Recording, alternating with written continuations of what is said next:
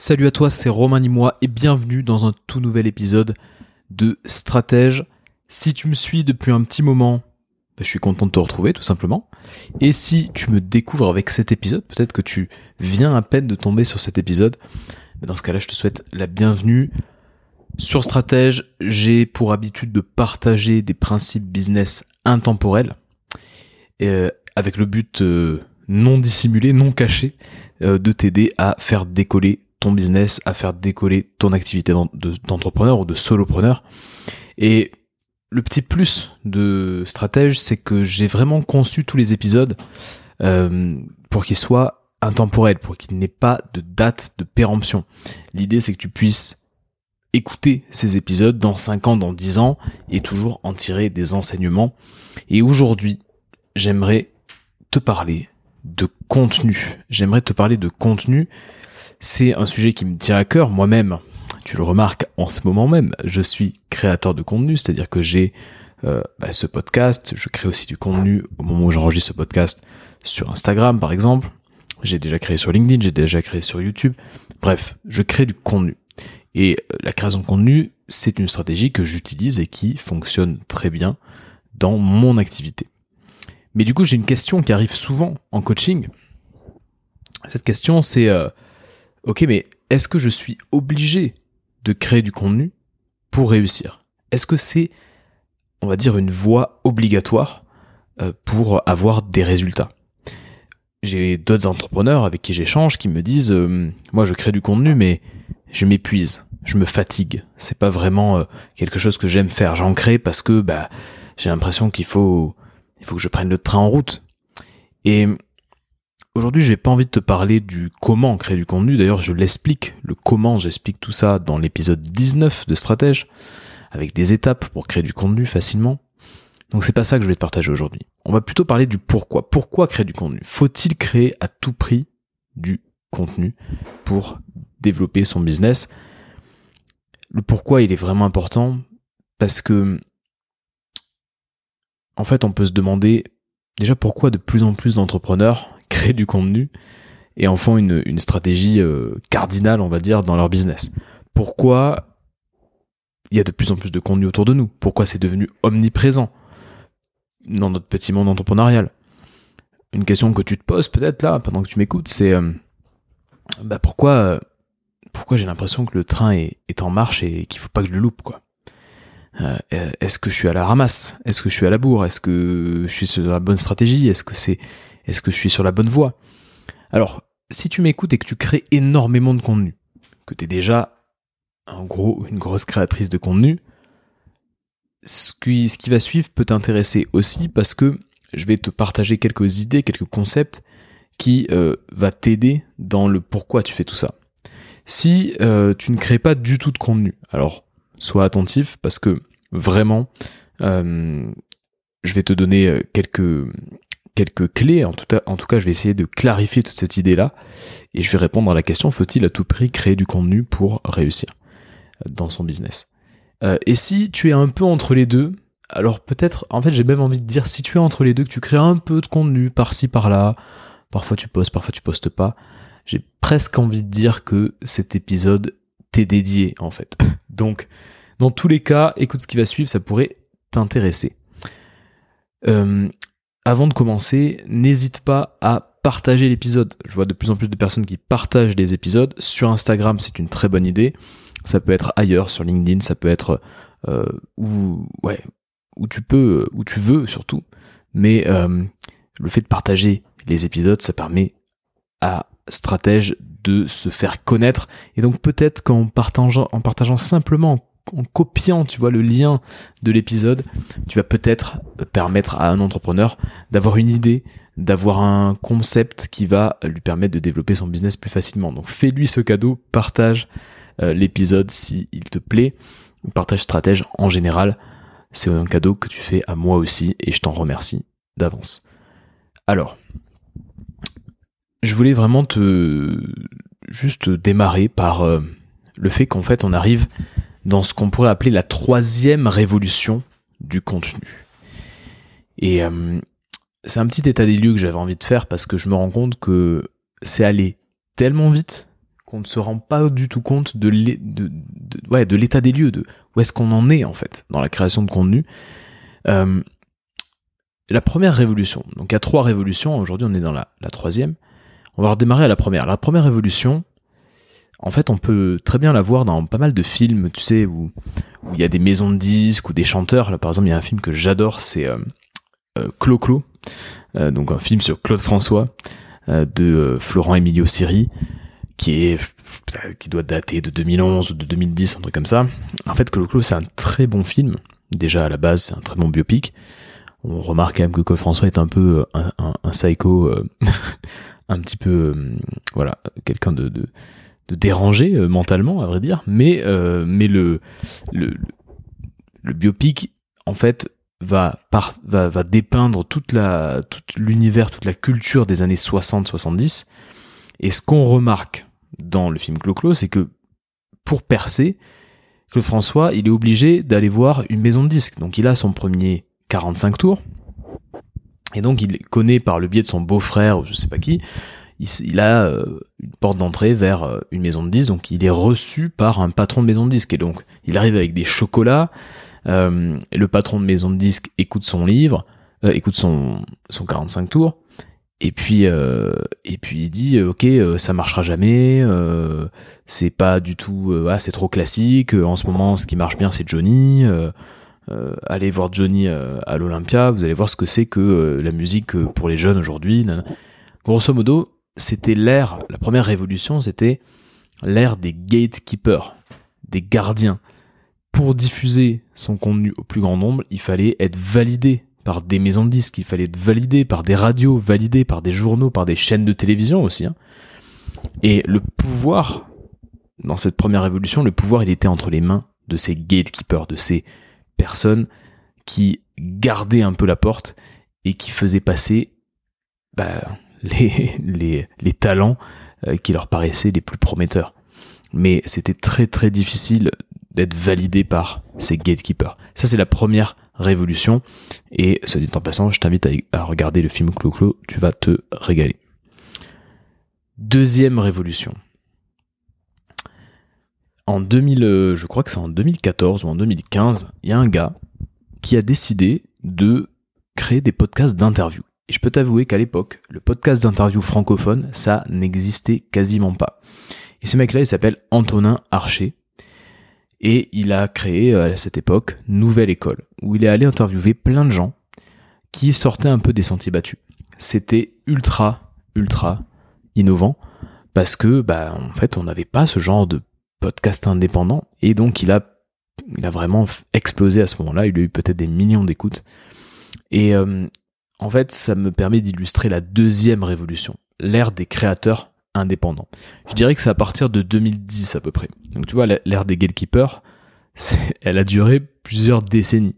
Et l'ère des créateurs indépendants, je dirais à partir de 2010, il y a des youtubeurs, je pense par exemple à euh, Antoine BM, il y a des podcasteurs, je pense par exemple à Antonin Archer avec Nouvelle École, et euh, il y a euh, des, des blogueurs par exemple, comme Olivier Roland, qui ont capté l'essentiel de l'audience. Il y avait tellement peu de créateurs indépendants que euh, ben, c'était assez euh, facile à partir du moment où on osait un petit peu euh, se jeter dans le vide et créer du contenu et essayer de le diffuser par soi-même.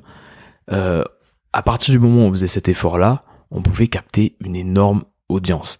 Antoine BM, euh, il a vraiment créé sa clientèle comme ça, c'est-à-dire qu'il a euh, créé du contenu euh, très régulièrement, peut-être une vidéo par jour, un truc comme ça, pendant peut-être six mois.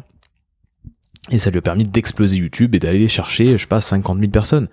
Et quand tu es suivi par 50 000 personnes, mais forcément tu peux vendre n'importe quoi. Tu as forcément 1 ou 2% des gens qui vont t'acheter ce que tu leur vends. Donc forcément, euh, bah, ça crée, euh, ça crée un, cercle vertueux, ce qui lui a donné envie de mieux s'équiper, créer du meilleur contenu.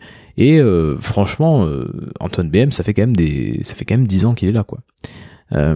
et bref, deuxième révolution, c'était l'ère des créateurs de contenu. Et dans cette deuxième révolution, le pouvoir, il était entre les mains des créateurs de contenu indépendants qui avaient le cran de se lancer. Mais aujourd'hui, là, depuis, je dirais, euh, peut-être 2000, 2018 ou un truc comme ça. en tout cas, avant le Covid. En fait, on est rentré dans une ère qui est l'ère de l'abondance. C'est cette troisième révolution. Je te parlais de révolution, c'est plus même une révolution de l'abondance. En fait, aujourd'hui, il suffit pas juste de euh, publier du contenu ou d'aller sur YouTube et de faire ce qu'avait fait Antoine BM par exemple il y a 10 ans. En fait, il y a une pression énorme sur les créateurs parce que l'abondance de contenu va obliger ton audience va obliger l'audience en général à élever ses standards. Et l'abondance de contenu va obliger l'audience à faire des choix. Et ça, c'est vraiment nouveau et ça, ça a à peine 5 ans, même pas. C'est-à-dire qu'il y a tellement de contenu, le niveau de contenu a tellement mais décuplé, il a été multiplié par je sais pas combien, mais il y a eu tellement, tellement, tellement de contenu euh, disponible que maintenant l'audience, bah, elle est plus, euh, on va dire, cadenassée en, euh, elle est plus obligée d'écouter les trois podcasts qui se battent en duel et en francophonie. Maintenant, tu vas écouter des podcasts, en as sur toutes les niches, dans toutes les langues. Donc en fait, cette ère de l'abondance, elle n'est pas anodine. Ça rebat complètement les cartes. On n'est plus, malheureusement, on n'est plus en 2010, 2012, 2015, où c'était facile d'avoir une audience. Aujourd'hui, ça commence à être de plus en plus euh, compliqué parce qu'il y a une pression énorme. Et le pouvoir dans cette troisième révolution, elle est dans, entre les mains de l'audience. C'est l'audience qui choisit. C'est l'audience qui choisit quel est le bon, contenu à écouter. Alors dans, ce contexte-là, pourquoi je te parle de tout ça? Bah, Parce qu'en fait, la conclusion de, de, ces trois révolutions, là, le fait qu'on soit dans la troisième révolution, c'est qu'en fait, pour faire partie du champ des possibles. Euh, devenir son propre média, créer du contenu, c'est une stratégie qu'on ne peut pas ignorer. C'est-à-dire que si tu veux exister, ça peut être quand même assez intéressant de créer du contenu. Ça, c'est une des conclusions de ce que je viens de te dire, de l'ère de l'abondance. Tu veux exister, tu veux faire partie du champ des possibles, bah, il faut au moins qu'on puisse te mettre sur une carte. Si tu, on, ne peut pas te mettre sur une carte, si on ne peut pas euh, voilà, te, mettre une étiquette, bah, ça veut dire que tu n'existes pas. Et donc, euh, là, la, question à se poser, c'est est-ce qu'il vaut mieux se noyer dans le contenu ou ne même pas nager avec, avec tout le monde. Quoi. donc, deuxième conclusion, justement directement liée à ce que je viens de te dire, on arrive un peu à un moment où il faut se positionner. C'est-à-dire que Soit tu choisis une stratégie de contenu claire, avec un contenu régulier, et vraiment faire en sorte que ton contenu soit ta priorité business, ou en tout cas une de tes plus grosses priorités business, soit tu choisis une autre stratégie d'acquisition. On va voir tout à l'heure euh, qu'est-ce qu'il est possible de faire. Mais surtout, et ça c'est le message que je voulais passer aujourd'hui, surtout ne fais pas les choses à moitié. Ne fais pas les choses à moitié. Ça veut dire quoi? Ça veut dire que si aujourd'hui tu m'écoutes là et tu publies un petit contenu par-ci, un petit contenu par-là, parfois tu fais un post sur LinkedIn, parfois tu balances une story Instagram, parfois tu mets un réel par-ci, par-ça, parfois tu es sur TikTok, etc. Si tu n'as pas de régularité, si tu publies un contenu de manière un peu sporadique, eh ben aujourd'hui, cette stratégie-là, elle ne fonctionne pas. Tu ne peux pas avoir de visibilité dans une ère où il y a une telle abondance de contenu, parce que, bah, en fait, il faut cette régularité. Il faut que tu puisses capter ton audience. Donc, voilà.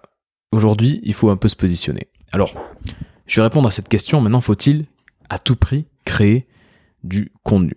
Je discutais avec euh, mon amie Pauline Sarda, qui euh, est euh, business coach et qui fait partie d'un énorme mastermind avec beaucoup d'entrepreneurs à, succès, j'ai envie de dire. Et quand je lui ai demandé un peu quel type de personne il y avait dans son mastermind, elle me disait, ben, j'ai été surprise de voir qu'en fait, il n'y avait pas tant de créateurs de contenu que ça. Il y a pas mal de gens qui n'existent pas vraiment médiatiquement, qui ne créent pas de contenu. Et elle m'a dit, il y a à peine 20% à peu près des gens qui, ben, qui en fait créent du contenu, quoi. et 80% n'ont pas réellement d'existence sur les réseaux. Et du coup, ça m'a ça m'a surpris et puis en même temps, je me suis dit bon oui, c'est ça paraît aussi normal parce que le business existe depuis 300 ans, on va dire depuis la deuxième enfin ouais, depuis la, deuxième révolution la première révolution industrielle. mais Internet existe depuis 15 ans, 20 ans peut-être. Donc en fait, oui, ça paraît finalement assez normal que bah, y ait plein plein d'entrepreneurs qui ne soient pas sur les réseaux et qui pourtant développent un business euh, qui soit vraiment cohérent et, efficace et rentable. Donc, faut-il à tout prix créer du contenu? Bah, De facto, avec cette histoire et avec ce, retour d'expérience de Pauline Sarda, bah non. euh, de facto, on n'a pas besoin de créer obligatoirement du contenu. Surtout quand tu es dans une industrie qui existait bien avant Internet. Et surtout si euh, tu maîtrises une autre stratégie d'acquisition et que euh, bah, tu n'as pas besoin de ça pour avoir des clients.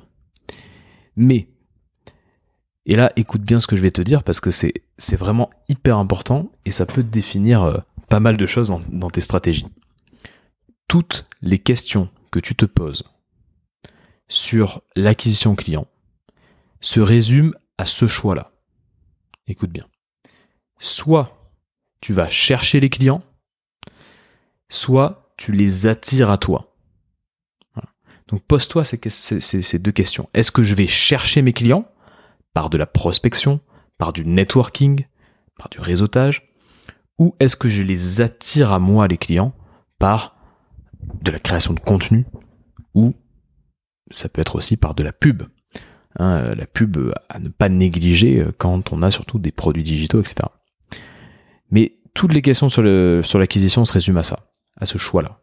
Alors évidemment, tu peux me dire que euh, on peut faire un mix des deux, et je suis d'accord avec toi, mais il faut vraiment que tu te poses ces questions. Est-ce que tu veux attirer tes clients à toi ou est-ce que tu veux aller les chercher? Si tu me dis, moi le contenu c'est pas c'est pas mon truc, j'ai pas envie de créer de contenu ou j'ai ça commence à m'énerver de créer du contenu, je te dis ok, pas de création de contenu, mais dans ce cas-là, ça veut dire que tu vas aller chercher tes clients. Dans ce cas-là, ça veut dire que tu vas être assez intense au niveau de la prospection ou assez intense au niveau, au niveau du networking. J'ai un bon ami entrepreneur qui a vraiment un gros business de création de vidéos, euh, il travaille avec des grands groupes, etc. Il ne crée pas de contenu. Mais pourquoi? Parce que c'est un networker né. C'est-à-dire que il passe son temps à aller boire des cafés, à rencontrer la terre entière, euh, et il a un gros réseau. Et en fait, son réseau lui suffit. Il va chercher ses clients. Donc il n'a pas besoin de les attirer à toi. Si tu me dis, j'aime pas prospecter, j'aime pas networker, et je ne veux pas créer de contenu, à ce moment-là, je pense que tu es dans une sorte d'impasse. Parce que euh, il faut au bout d'un moment choisir une stratégie d'acquisition. Donc réfléchis bien à ça est-ce que tu vas chercher, tes clients ou est-ce que tu les attires à toi? Alors, finalement, je, euh, réfléchissais à, cette, euh, à cette question, faut-il à, tout prix créer du contenu? Et je me suis dit qu'il y avait une situation où créer du contenu, ça pouvait quand même être la bonne solution. Si tu m'écoutes et, que ton objectif c'est de passer de 0 à 1, c'est-à-dire que tu n'as pas encore stabilisé ton activité. Quand je dis stabiliser ton activité, c'est avoir des revenus récurrents, des revenus qui sont euh, prévisibles, pouvoir avoir de la visibilité au moins sur six mois. Te dire, ok, je peux me payer, payer mon loyer tranquille sur six mois. C'est ça, avoir stabilisé son activité. Ça veut pas dire forcément avoir une vision sur dix ans, c'est impossible, mais au moins, voilà, au moins sur six mois. Et tu as une offre qui fonctionne bien, c'est-à-dire que tu as trouvé ton marché. Si ce n'est pas le cas, donc ça veut dire que tu n'es pas, n'as pas encore passé, tu n'es pas passé de 0 à 1.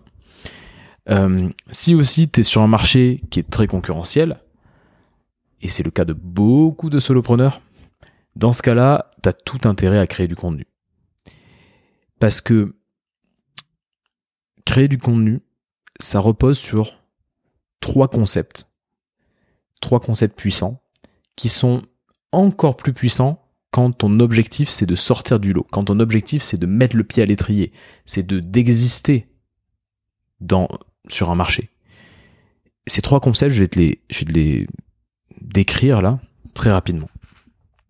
Le premier concept, c'est un concept que tu connais bien, qui est le concept de top of mind. Rappelle-toi que tes clients, ils ne sont pas prêts à acheter de suite.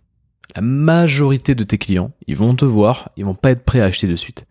Par contre, ton objectif, c'est d'être top of mind quand ils seront prêts à acheter. Ça veut dire qu'à un moment donné, ils vont se dire, c'est maintenant, j'ai besoin de tel service.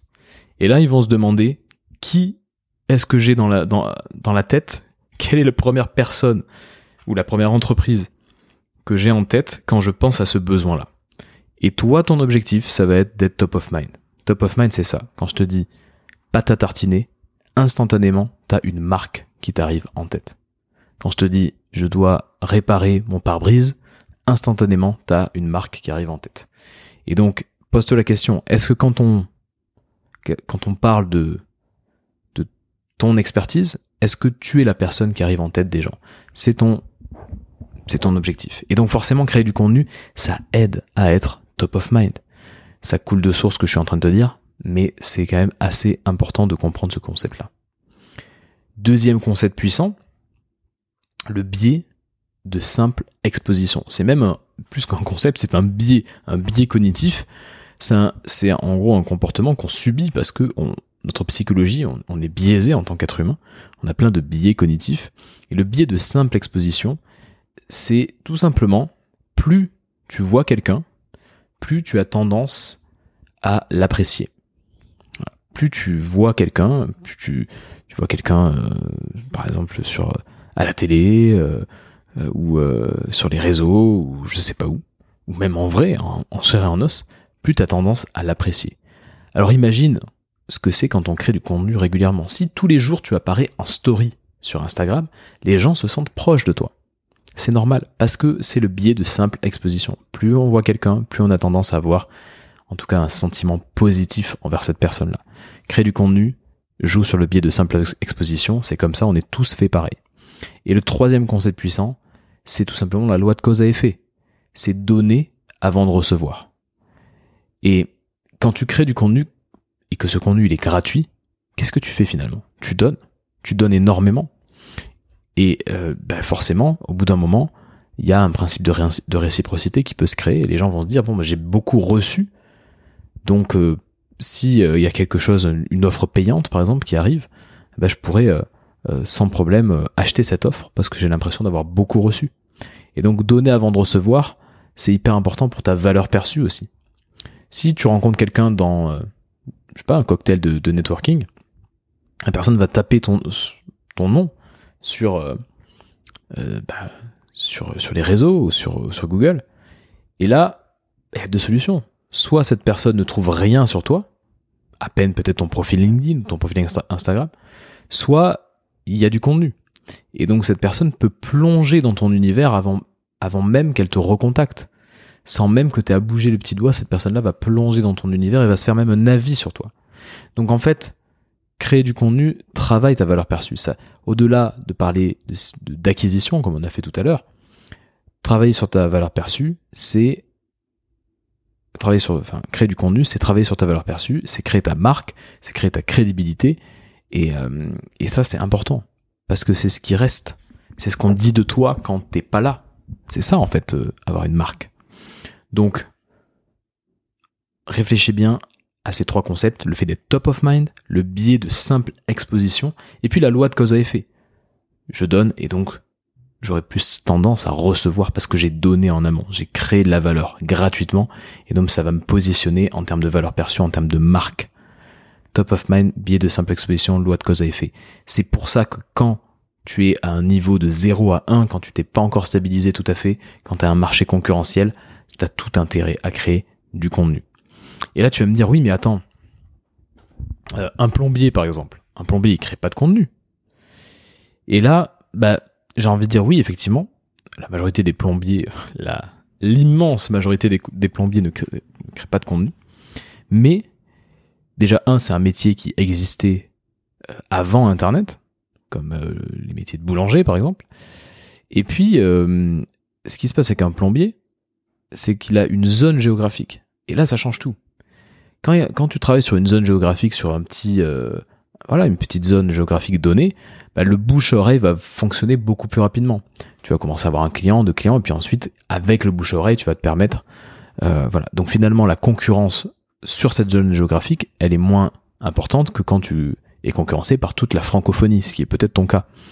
Donc réfléchis bien à ça. Et, euh, et donc du coup, juste pour conclure cet épisode, euh, on va essayer de se projeter. On va essayer de se projeter sur 10 ans. Déjà, ne serait-ce qu'il y a 10 ans, euh, je me souviens que bon, bah, y avait beaucoup moins de contenu, et donc on pouvait compter sur les doigts d'une main euh, les contenus francophones business par exemple. Ça existait quasiment pas. Je me souviens aller euh, dans des librairies, je cherchais les livres business, il y avait rien. Mais quand je te dis rien, il y a 10 ans, il y avait rien. J'étais tombé sur une biographie de Pierre Kosciusko-Morizet, le créateur de Price Minister. Euh, Price Minister qui est d'ailleurs une boîte qu'on connaît plus aujourd'hui. Je crois que c'est Rakuten qui a racheté la boîte.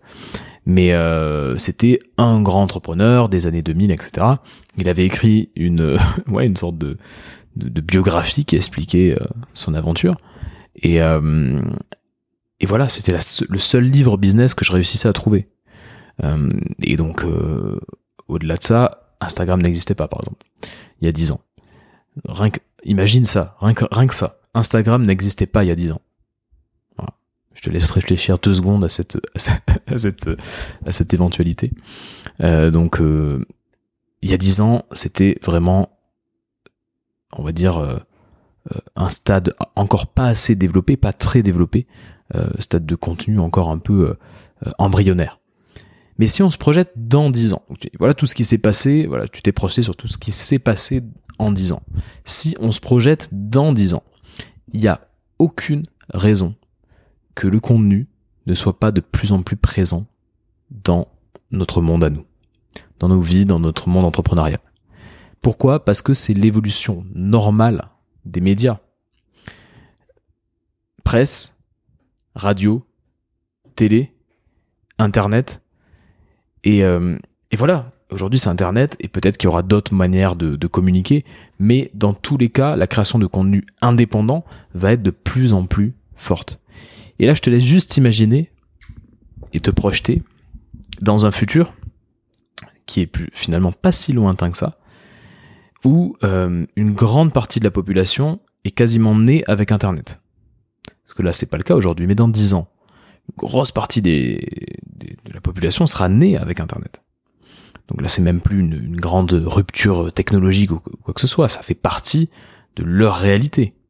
Moi, c'est pas mon cas. Je suis pas né avec Internet, mais je me rappelle avoir appris à envoyer un mail, etc. Euh, mais quand on a 20 ans aujourd'hui, au moment où j'enregistre ce podcast, on est né avec Internet. Euh, donc dans 10 ans, euh, voilà. Juste réfléchis aussi à la 5G. La 5G, c'est une puissance de, connexion immense dans le creux de ta main grâce à ton portable. Donc quand tout le monde aura la 5G, est-ce qu'on va pas passer notre vie connecté sur Internet à regarder des contenus, etc. Est-ce qu'on va pas euh, accélérer encore plus notre consommation de contenu? Est-ce qu'il y aura pas même des innovations qui seront euh, qui seront produites par le fait qu'on ait une connexion très très très haut débit dans la main, encore plus que la Wi-Fi? Euh, la 5G, ça va être énorme en termes de création de contenu. Il n'y a aucune raison que ça ralentisse la, création de contenu, ça va l'accélérer.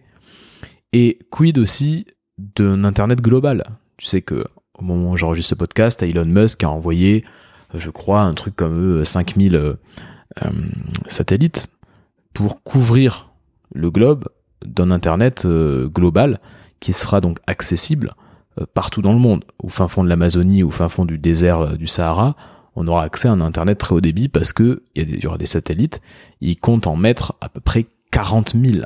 40 000 satellites. Ça, c'est son, objectif. Et c'est pas un objectif euh, pour dans 50 euh, ans. Hein. C'est un objectif pour dans quelques années.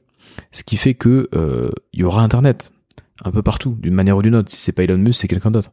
Donc, voilà. Si on se projette, il n'y a aucune raison que le contenu soit pas de plus en plus présent. Et donc, ça peut être intéressant de se positionner. Voilà. Je dirais pas qu'il faut à tout prix créer du contenu pour réussir dans ton business.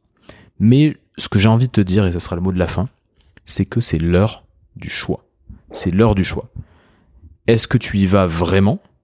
Est-ce que tu choisis d'y aller vraiment, c'est-à-dire d'avoir une stratégie de contenu, d'avoir une régularité, de créer le rendez-vous avec ton contenu? Là, je te parle pas forcément de quantité, mais je te parle de régularité. Ou est-ce que tu choisis de ne pas créer de contenu et d'adopter une autre stratégie?